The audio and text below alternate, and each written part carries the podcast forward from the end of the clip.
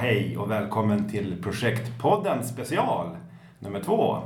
Ulrik Jansson heter jag och eh, framför mig har jag Lars-Erik Persson. Stämmer. Mm. Lars-Erik som är eh, en av grundarna till Projektparken och lite annat. En projektmänniska ute i fingerspetsarna kan jag garantera. Och det ska bli spännande att eh, prata lite med dig Lars-Erik om projekt och projektledning. Ser jag fram emot också.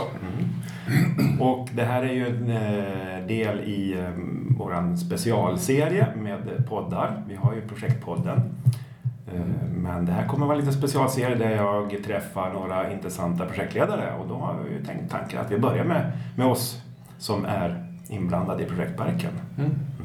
Förträffligt. Mm. Då så, Lars-Erik Persson, fullständigt namn.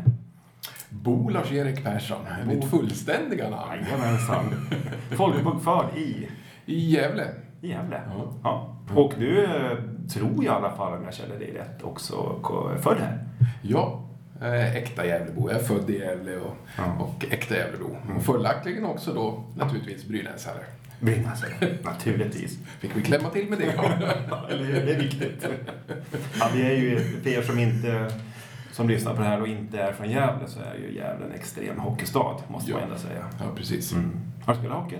Eh, nej, inte i någon, inte i någon, någon, någon utförlig del. Inte organiserad form? Nej, precis. Inte i organiserad form. Nej. Nej. Utan mm, bara för sig själv. Mm. Ja. Gott så. ja. Mm. Men du går, på, du går på hockey?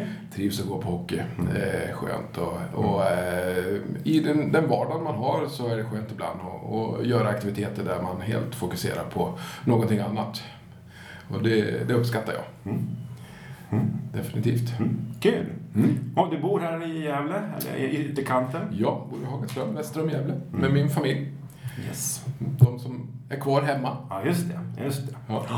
Du har ju också äldre barn som är utflugna, precis som Precis. jag. Mm. Precis. Jag har ju min bättre hälft, Mm. eh, Lotta. Och sen har jag då, eller vi har, eh, två söner, eh, Linus och Marcus. Eh, 26 respektive 24 år. Och sen börjar vi om, Lotta och jag. Så har vi Tilde som är 14. Mm. Så en 10-årslucka där. Mm. Perfekt. Man får vila upp sig lite. Ja, precis. precis. Vi stortrivs med det. Ja, kul. Ja. Yes, och ehm, det vi ska prata om idag det är ju projekt Mm. Och projektledning Mm. och allt annat som har med projekt att göra. Spännande. Och så kommer vi nog prata om lite annat också. Okej. Det brukar bli så. För jag vet att du är ju en projektmänniska ut i fingerspetsarna. Men har det alltid varit så? Eh, ja, eh, entreprenörskapet ska jag väl säga är väl det som egentligen ligger till grund för alltihopa.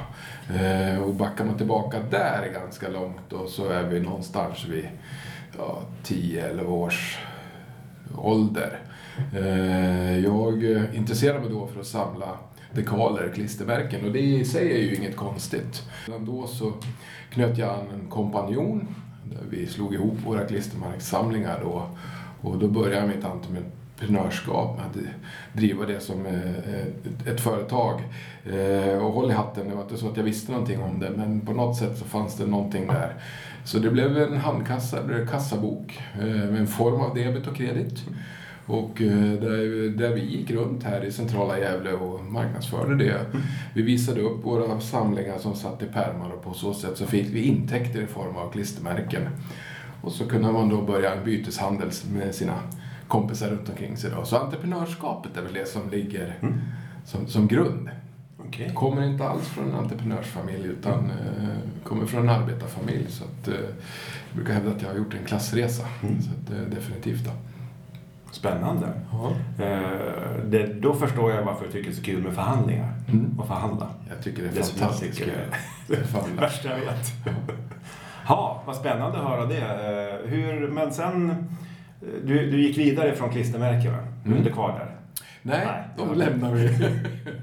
Vad hände sen? Även om de finns kvar. Ja, det förstår jag. Det förstår jag. De Eh. kanske är mer värdefulla än någonsin. Ja, precis. Mm. Nej, tekniken har legat mig varmt om hjärtat Mm. så att det blev ju en teknisk inriktning och ingenjör eh, för att ta mig vidare ut i förvärvslivet. Då. Mm. Eh, satsade då mot elkraftsidan. Det var det som, som eh, då låg mig varmt om hjärtat. Då. Och gick den banan då. Mm. Så ingenjör i botten. Och tog mig därifrån ut i eh, förvärvslivet. Ja, efter det att man har gjort eh, lumpen och så. Eh, in i energisektorn Mm. där jag har varit väldigt, väldigt mycket då. Mm. Eh, så att, och, och trivs i det. Då. Mm. Men jag vet du berättade när vi var på, eh, hade projektfrukostar på Sibes. Mm. Så berättade du att du hade jobbat där, fast innan det ändå var Sibes, eller hur? Ja, precis. precis. Det var ju som jag sa då, jag kom ifrån en, en arbetarfamilj och, och min far var ju verkstadsarbetare, plåtslagare då. Eh, och då, eh, vid den tiden när man var yngre, då, då ville man ju tjäna pengar. Mm. Så då var man ju och sommarjobbade och jobbade så mycket man fick för att få in pengar. Då. Eh, allt för att kunna förvärva ja, det som var intresset, motorer. Så att man jobbade ihop sin, sin 125 och sin bil och Mm. det var så man gjorde då. Mm. Så att, eh, och jag tycker faktiskt att det är bra. Jag har ju haft många sådana sysselsättningar. Jag har jobbat på, på industrilackering och städat eh, innan jag hackade mig uppåt där och fick börja tvätta produkter och måla produkter. Och, och jag tycker det är bra. Eh, Man får, får känna på olika yrken. Och det kan ju göra att man ja, väljer olika vägar. Vilket jag har gjort. Så att, det. eh, idag så är det ju inte så mycket aktivt. Det är mer eh, som mina kollegor brukar säga, håll dig till papper och penna Lars-Erik, det är du bra på. Så. Okej. När man vill vara inne i tekniken så, så får man vara med papper och penna istället. Så, kan, så är det naturligtvis, Ja. att man, man ska göra det man är bra på. Men Ja. det är kul också. Ja, det är Prova lite nytt eller det som intresserar en. Mm. Men det här med projekt då? När, när liksom stöter du på det första gången? Projektbegreppet eller? Ja. Eh, Det är i, i början på eh, 90-talet. Så jag stötte på det och eh, fick äran då eh, 94 och eh, var projektassistent eh, till ett läromedelsprojekt där jag även träffade en av mina, som jag ser, eh, eh, mentorer Mm. som jag har haft i mina dagar. En mycket nära ärad gentleman eh, som, jag, som jag fick jobba tillsammans med då. Mm. Eh, och komplettera varandra. Var, var, var du anställd någonstans då? Eller? Jag var anställd på Vattenfall då. På Vattenfall? Ja. Och vi tog fram ett helt nytt eh, eh, paket för eh, kompetensutveckling av en befattning. Okej. Väldigt strikt eftersom det är myndighetskrav inom kärnkraft och Vattenfall så var det väldigt strikt hur det skulle se ut och utformas. Då. Baserat sig på en modell som man tog fram under andra världskriget. Eh, när man inte hade tiden att utbilda personer så, så fokuserade man på att utbilda mekanikern för sitt och kulspruteskytten för sitt. Och, så att eh, man inte fick för, varken för mycket eller för lite utan träffade riktigt bullseye. Specialisering? Ja, precis. Så att, eh, och det var mitt första inspel i projektvärlden. Då. Mm. Fick du någon utbildning i projektmetodik eller Ja. sådär? Eller var det bara att du hamnade- Började då eh, en resa eh, kring projekt och Mm. även hade då eh, min mentor Reima som stod för mycket då. Sen tog jag en, en brokig väg mot projektledarrollen. Eh, där jag, som jag sa då, så, så jobbar jag med läromedel och, och kompetensutveckling för en befattning. Jag blev instruktör sen och har instruerat eh, de som kör kärnkraftverk. Reaktoperatörer och turbinoperatörer. Eh, I det vevan eh, utbildade jag mig och då var det en portion av eh, beteendevetenskap och psykologi. Och började intressera mig för hur fungerar vi människor i huvudet. Eh, vilket har varit oerhört nyttigt. Eh, men i det fallet då så skulle vi utveckla användargränssnitt. Och då var det mycket speciellt för hur, hur reagerar en människa på färg och form och eh, när det får ett larm med mera. Så där tog jag mitt steg och blev projektledare för ett, ett projekt eh, för utformning av användargränssnitt. Eh, en hel del eh, resurser under mig då. Mm. Men du jobbar på Vattenfall och därigenom jobbat inom Vattenfalls projektmodeller då antar jag? I, i, Och, och liksom blivit skolad i det då? I den vevan så var ju inte modellen så, så utvecklad. Eh, Kör Vattenfall Vattenfall? Vattenfall gör- kör Vattenfall-modellen. Ja, det gör de. Jag brukar säga det när jag håller utbildningar. Ja. Till och med Vattenfall kör Vattenfall. Ja, så är Så det. då, då ljuger jag inte? Nej, vad definitivt inte. Eh, och det är ju baserat på vilken typ av projekt som du ska realisera. Mycket inom ramen för anläggning, processindustri är ju att göra anläggningsändringar, moderniseringar. Och då, då fungerar ju Vattenfall väldigt, väldigt bra. Mm. Är det utveckling av en produkt eller att du ska eh, genomföra något eventprojekt så kan det ju vara en annan typ av projektgenomförande då, som mm. flera av de som lyssnar säkert känner till med mm. de agila och, mm. på sådana delar. Men för, för just anläggningssändningar i processindustrin så fungerar den väldigt bra. Mm. Mm. Och det är väl det att man behöver ha ordning och reda på, ja. på papper och dokumentation naturligtvis mm. antar jag. Mm. Man behöver göra rejäla förstudier och ett rejält förarbete. Rejält förarbete, väldigt, väldigt mm. viktigt. Då. Mm. Det, och sen kommer ju hela då, den delen som du nämner Ulrik, genomförandet och dokumentationen då, som är väldigt, väldigt viktig. Då. Mm. Så att eh, Vattenfall fungerar ju förträffligt där. Uh, har du jobbat i andra modeller eller har du jobbat agilt i ja. agila projekt också? Ja, mm. det har jag gjort. Och jag använder mig även av den funktionen i mitt, när jag driver ett Vattenfall-projekt. Så kan jag använda mig av den funktionen vid specifika eh, genomföranden eller vid problemställningar där man kan eh, för exempel har vi haft stora, stora problem i ett projekt och det kan vara av teknisk karaktär och då kan man behöva jobba sprintmässigt för att ta sig framåt. För vi vet inte vad är felet, vi vet inte vad är slutpunkten utan vi måste jobba bit för bit. Och då fungerar det jätte, jättebra. Inte så att det uttalas utan mer att vi använder modellen arbetsmässigt. Mm. Tankemönstret. Tankemönstret, ja. tack. Det, det, är precis så. Och det, det, det är en styrka. Vi vet inte. Visste vi vad det var då, då skulle vi sätta fingret på det och åtgärda det. Men här, måste, ja, här kanske vi måste först börja med att att göra eh, insamlingar av massa mätvärden eller vad det kan vara. Så att eh, där, där, i den delen funkar det väldigt bra. Jag har även erfarenhet från mer eh, projekt kopplat till IT och programvaruutveckling. Och där har vi jobbat agilt. Mm. Mm. Bra, spännande. Men du, det här med projekt. Alltså, vad är, vad, vad är grejen med projekt egentligen? Vad är, för, vad är det som gör att ett projekt är så himla bra sätt? I, I de fall det är bra naturligtvis. Men hur ser du på det? Person... Vad, är liksom de, stor, de stora fördelarna och de stora styrkorna att jobba projektorienterat? Eh, personligen så ser jag ju det som även driver mig, det är ju att det är ju något tillfälligt. Eh, jag är inte en förvaltningsmänniska. Utan det är det här tillfälliga, att realisera någonting under en, en stipulerad period. Och, och, göra en leverans, paketera, göra bok och räkning och avsluta och sen ta, ta in något nytt. Mm. Uh, och det är ju det som passar bättre då än att du ska lägga den typen av arbetsuppgifter i en linje som har en förvaltande roll. Där det kan vara att upprätthålla någonting. Vi kan till exempel så, så om man tittar i bilindustrin så kan vi se att du kan ju ha ett projekt som utvecklar nya Volvo XC90. Men när den är utvecklad och klar, då flyttar man ju alltihopa till produktionslinjen och sen handlar det om att producera 10 000 bilar, svarta, röda, blåa. Och det är ju en annan typ av organisation som är mycket mer lämpad att göra det än de som ska utveckla den nya bilen. Och det tycker jag är en ganska bra visualisering av varför är det bra att genomföra projekt. Mm.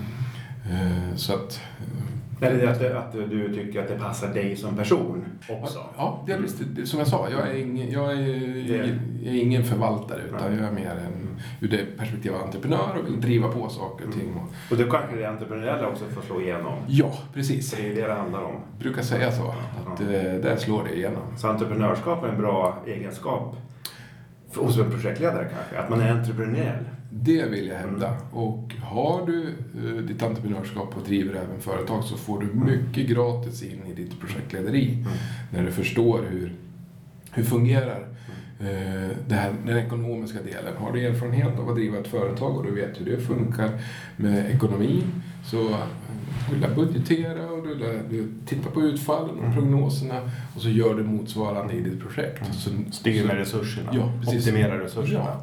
Och för det här är något, jag brukar ställa den här frågan när jag håller kurs, liksom egenskaper och då får man ju en jädrans massa egenskaper. Man ska ju alltid från, från att man ska kunna djura till eh, Ja, att man kan eh, hålla i möten och allting. Men det här att vara entreprenöriell, det tror jag aldrig har dykt upp. Det ser jag som en, en, Ja, en av de intressant. största delarna. Intressant eh, infallsvinkel på det här med projektlederiet. Mm. Mm.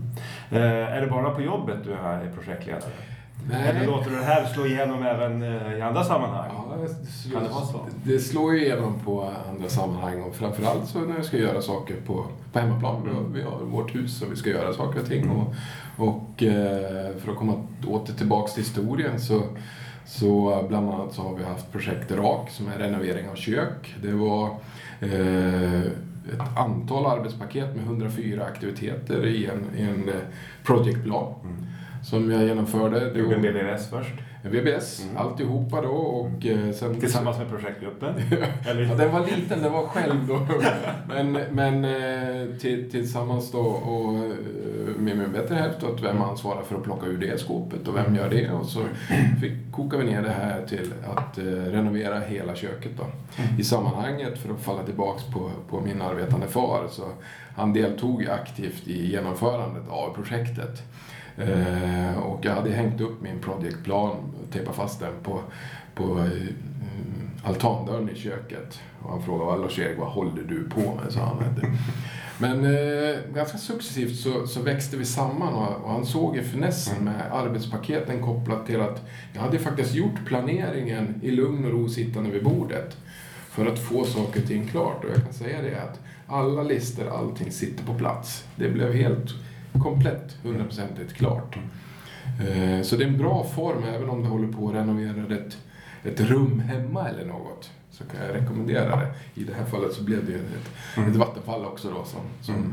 var tydligt då. Så att det var, det var Intressant. Ja. Ja. jag är inte förvånad kanske.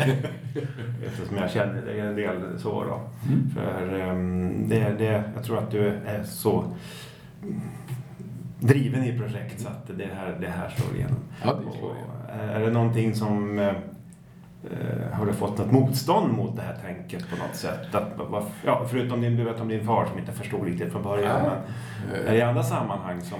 Jo, men vi är ju olika som personer och, och äh, min bättre hälft Lotta, hon, hon äh, vill jobba på lite annorlunda sätt. Hon borde ju vara van. Ja, det är det. Men i det fallet så, så äh, blir det lite av att äh, måste vi alltid göra allting så strukturerat. Jag har provat den andra modellen, men jag tycker inte den är lika framgångsrik. Okej. Det tycker Nej, jag inte. nej. Eh, tänka igenom saker och ting före. Och det handlar ju om att, att eh, göra jobbet och sen har du ju möjligheter då beroende på de problemställningar som uppdagas under resan att, att kunna parera för det. Det är ju det det handlar om då. Mm. Eh, jag tycker det är bättre att försöka tänka igenom före än att komma dit eh, när vattenröret ska dit och så ser man att det här, det här funkar inte. Så att eh, det är ju, det är ju Och just kök är ju ett jättebra exempel eftersom du har både vatten, el, Precis. du kanske har luftfläkt som Ja, ska... mycket som ska planeras. Komplext.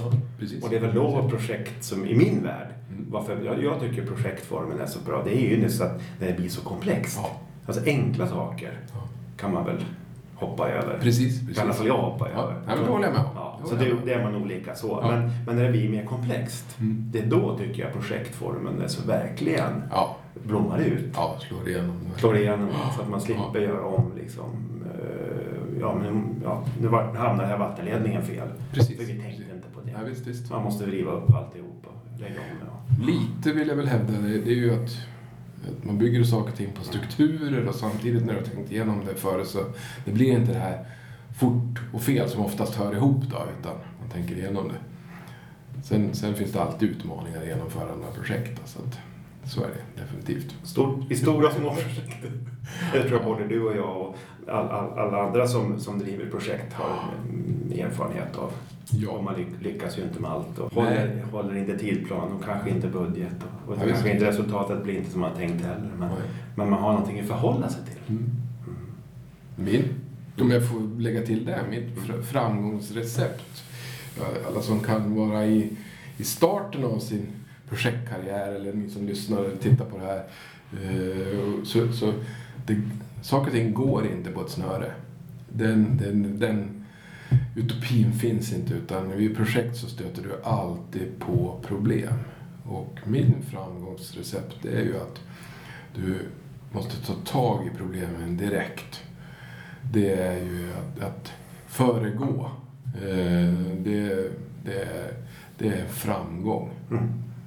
Eh, för, för som sagt var, det, det, det, och, och ta tag i det, utverka som jag ser då, en handlingsplan. Handlingsplanen består av ett, ett antal åtgärder, ett, åt, ett antal åtgärdspaket som du har tidsatt med resurser. Och vips, med de tre delarna så har en handlingsplan. Lägg fram den för berörda och då förstår alla att okej, okay, problem, det har vi, men eh, eh vi kan eh, vi tar omhänderta dem. Mm. Mm. Eh, risk och konsekvensanalys. Ja, precis. Mm. Helt riktigt. Vad tänkte jag säga då? Eh, hur, du var inne på det här ny som projektledare. Man är kanske, kanske någon som lyssnar som är liksom i, början av sin karriär som projektledare. Men hur blir man en bra projektledare? Finns det, finns det några liksom generella råd och tips man kan, som, man skulle, som du skulle kunna ge? Ja, eh, jag kanske går lite mot eh, många, eh, mot hur de ser på projektledarrollen och eh, vad, vad behöver du som grund för en projektledare? Många ser ju att du har gått någon resa och, och tar dig som specialist, det vill säga att du har en, ett tekniskt kunnande eller någonting. Eh, och det är inte din roll som projektledare. Som roll som projektledare så är du en ledare. Det är leda och fördela. Mm. Och eh, där ser jag nyckeln till framgång. Eh, kommunikation, att leda människor, vara en förebild. Ja, alla de här ingredienserna som du måste ha för att kunna leda ja, människor i grupp. Mm. Och den största framgångssagan det. Eh, som jag även jobbar här med på kontoret med våra medarbetare. Det är ju att för att du ska kunna leda andra människor måste du först kunna leda dig själv. Mm. Det är A och O. För att du ska kunna tolka ett kroppsspråk hos en människa så måste du först veta ditt eget kroppsspråk. Om du tar alla de delar som är och bryter ner dem och du faller ner på dig själv. Då ser jag att det, då kan du bli en ledare. Mm. Sen det tekniska, eller det, Kunskaper överhuvudtaget, ja, det man ska göra. Ja, mm. det kan, du får ju stöttning i projekten. Mm. Du får ju inkompetens som kan hjälpa dig med de Du får inte inkompetens utan får inkompetens. inkompetens. Tänk vad ett litet mellanrum kan göra. Nej men det får, du, det får du stöttning med som projektledare.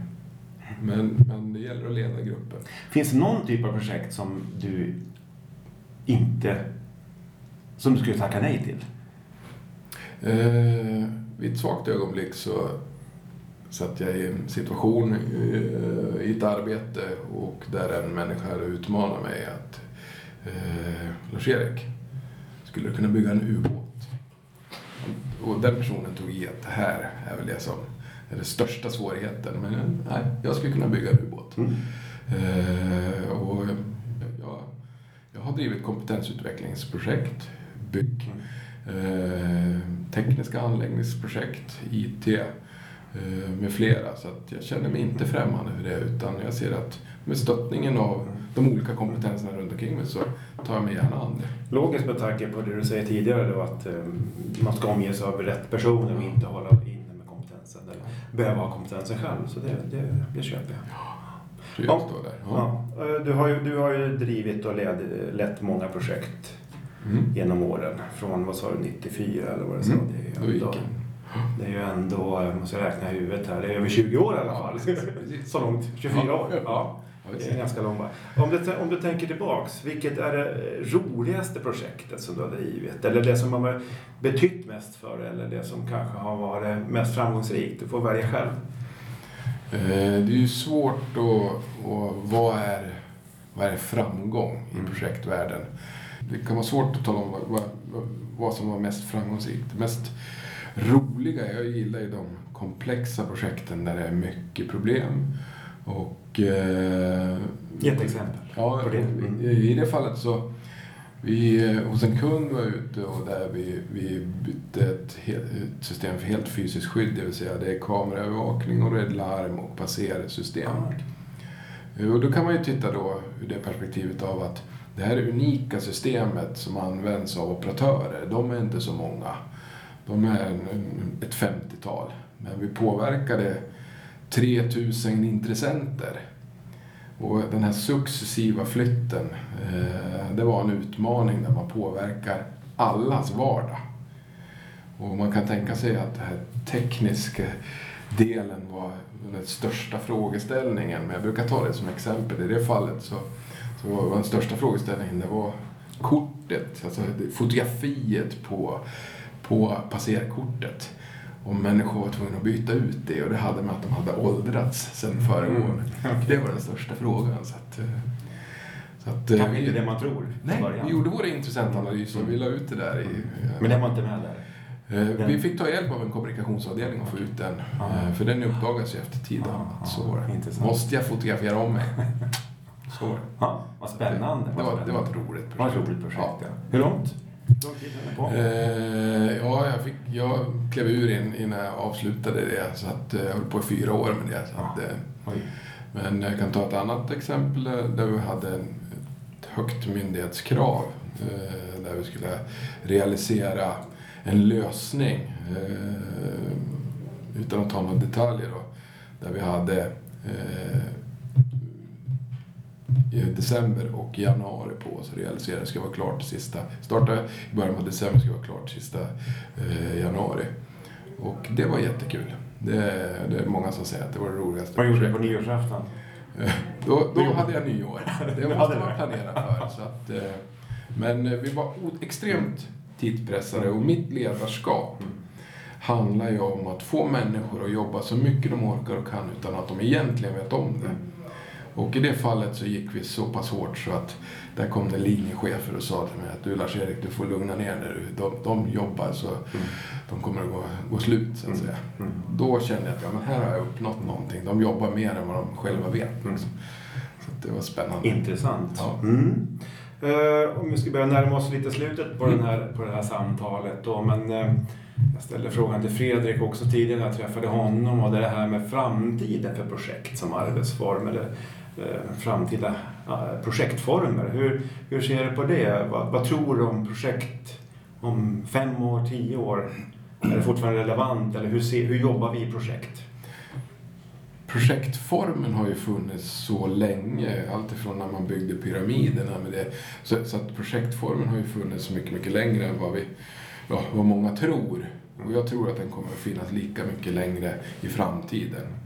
Det är en, som jag var inne på inledningsvis i det här samtalet, att gentemot förvaltningen så man skapar en organisation som är proffs på att realisera någonting under, under kort tid. Eh, och det tror jag att man kommer att behöva även i framtiden och jag tror att man måste vässa det här ytterligare. Eh, och där finns det utmaningar för oss alla att, att ja, men vi kan inte gå på i, i, i Vattenfallmodellen utan vi måste också vässa alla delar. Så att eh, jag ser en, en liten av en renässans som kommer att komma inom projekt och projektledning där vi måste börja fundera på hur jobbar vi på nya sätt. Mm. Och det kan också bli en mix av olika modeller, tror jag. Det, så att jag ser positivt på framtiden. Ser att det här är ett, ett eh, yrke som eh, definitivt man ska satsa på. Mm. Det var väl en bra avslutning. Ett yrke att satsa på.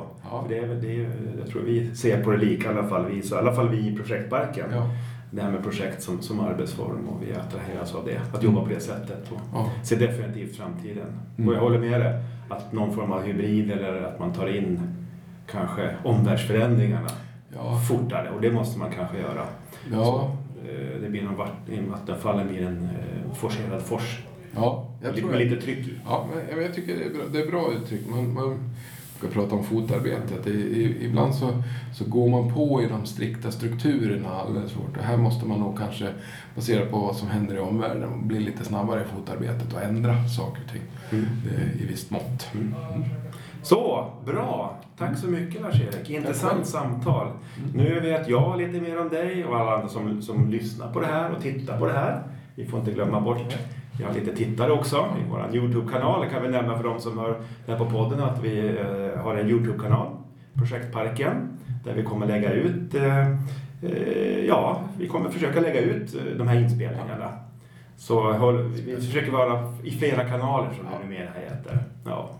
Kul, spännande och om man vill interagera med oss på något sätt, hur gör man då? Lämpligt? Kan man skicka ett mejl Man någonstans? kan ju skicka ett mejl till info.projektparken.se Mm. och där får man ju gärna ta upp eh, ämnen kring projekt och projektlederi Mm. som man vill höra mer om. Mm. Vi är ju spända av vad, vilka, vilka utmaningar, eh, vilka huvudvärker har ni ute i, i er vardag? Och definitivt jobba med dem. Mm. Och så finns vi ju då på sociala medier. Leta efter Projektparken på eh, LinkedIn, Facebook. Projektpodden eh, finns ju på alla plattformar som man kan tänkas. Mm. Och där har vi där har vi eh, ett stort antal nedladdningar och lyssningar. Och där släpper vi också kontinuerligt poddar då. Mm. Och det här är ju en specialpodd så det kommer vi fortsätta släppa också förhoppningsvis då. Eh, Jag vill bara tacka för trevligt samtal Lars-Erik. Tack själv. Ja. Och så eh, avrunda med det. Och så eh, hälsar vi våra lyssnare välkomna till framtida poddar. Ja. Tack så mycket. Tack så du ha.